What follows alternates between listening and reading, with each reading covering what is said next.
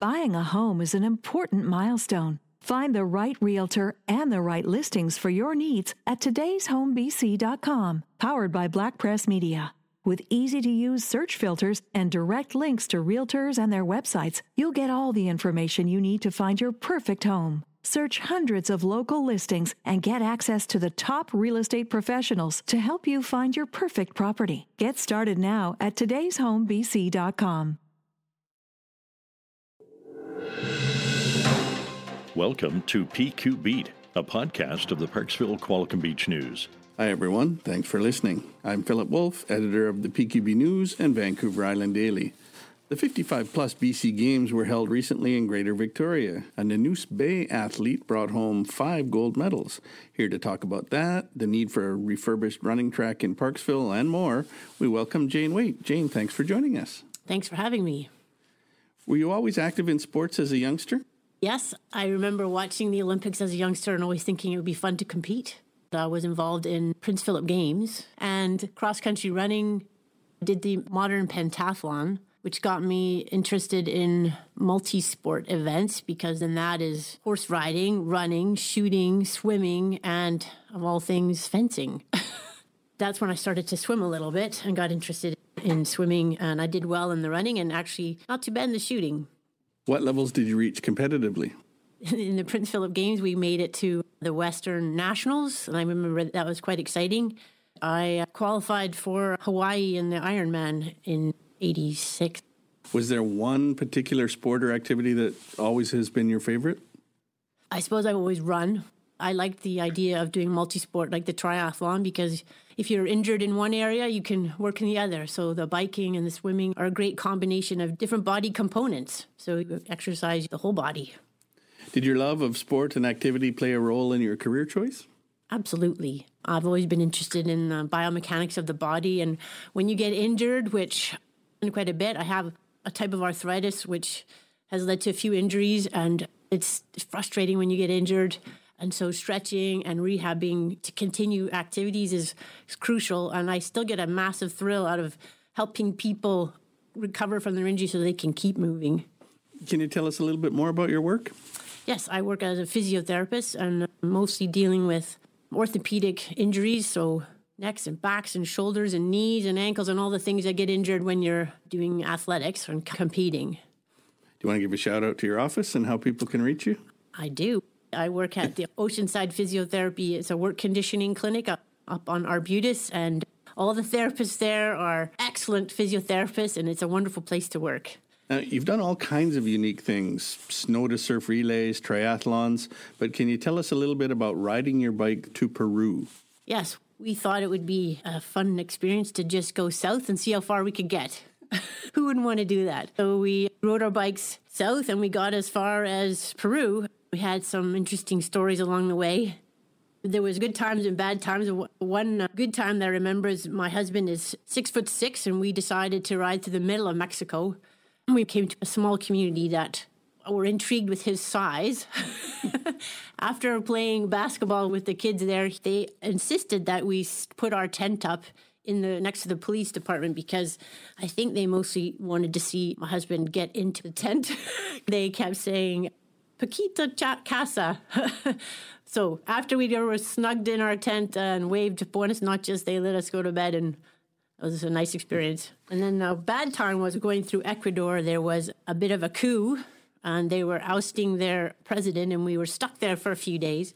After five days, I think we decided things were calmed down, and we left. They had barricades outside the city with tire fires, and they threw glass bottles in front of our wheels. But being cyclists, they thought we were crazy enough that they let us go past.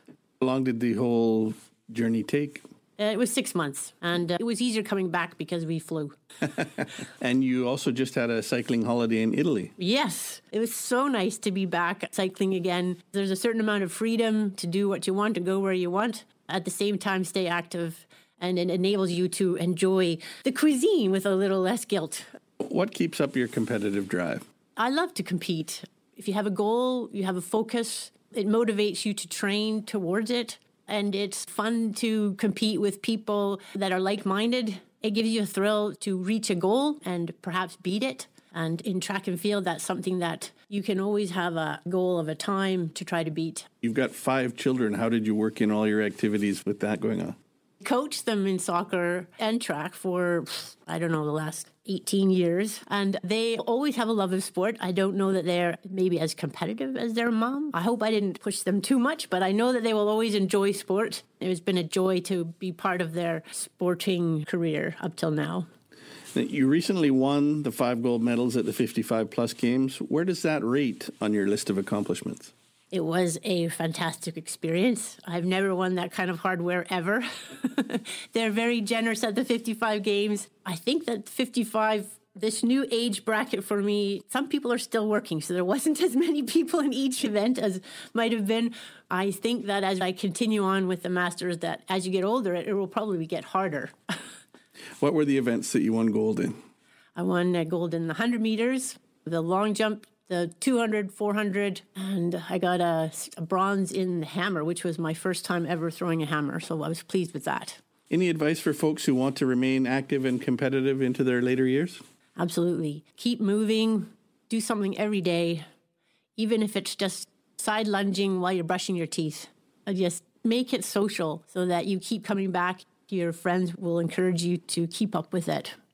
Now, as the president of the Oceanside Track and Field Club, you've been a large part of the effort to raise funds to refurbish the dilapidated running track at Ballenas Secondary. How are those efforts coming along? They are coming along nicely. I feel there's significant momentum, especially with the recent election. The newly elected officials in our area are all based on a survey we sent out ahead of the election. They're all supportive of the track. I know there's many important causes like shortage of doctors and inflation, but for the amount of money we're short, 650,000. We've raised 850,000. It's one and a half million for the track. But in the big picture, it's a small amount for the amount that it will service our community.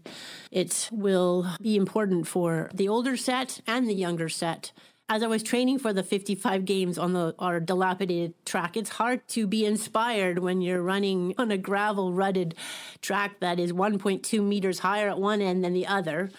Although when you're training your 100, you're actually training uphill. It might be an advantage.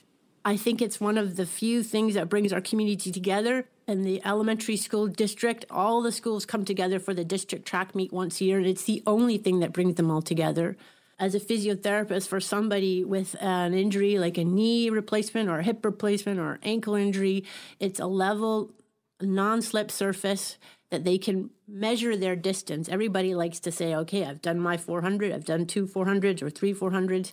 And also for somebody with a cardiac condition, it's level. And that's really hard to find. And some elder population may have a fear of falling, and you don't have that on that track. So it will help so many people in the community, and it is also a low maintenance cost. Like a pool also services the community, and I'm very supportive of that. But in the track, once it's down, it's down. I think there's a perception out there that it may be only for athletics when in fact there's so much other community use. I do think that, and uh, I would like very much for people to know that whenever I've gone to waiting at a hockey tournament for my kids and I'll sit outside and watch the track, there's always people in the community walking around it in the sun and the rain and the fog and the snow. It gets used all the time. If someone wants to help with that project, how do they go about that? They can go to oceansidecommunitytrack.ca where they can donate and see the progress that's been made. What do you have planned for your next big adventure? If there's a new track, I might be able to work on beating a record on the Masters track. That would help me, and maybe we'll ride east instead of south. Any specific place or target in mind? Maybe we'll make it to Newfoundland. We actually lived there for a year and a half. Maybe across Canada, who knows? But maybe a BC record in track and field in my age group. Jane, thanks so much for joining us today. You're very welcome. It was a pleasure. Thank you for having me. That's this edition of PQ Beat, produced by the Parksville Qualicum Beach News. Thank you for joining us. If you have suggestions for topics or guests, we would like to hear from you. You'll find our contact information on our website, pqbnews.com. Get fast access to breaking news by signing up now to Black Press Media's free newsletters and stay informed with all the latest news delivered directly to your inbox. You'll have access on any device, so you never have to miss out again on the information you need to know.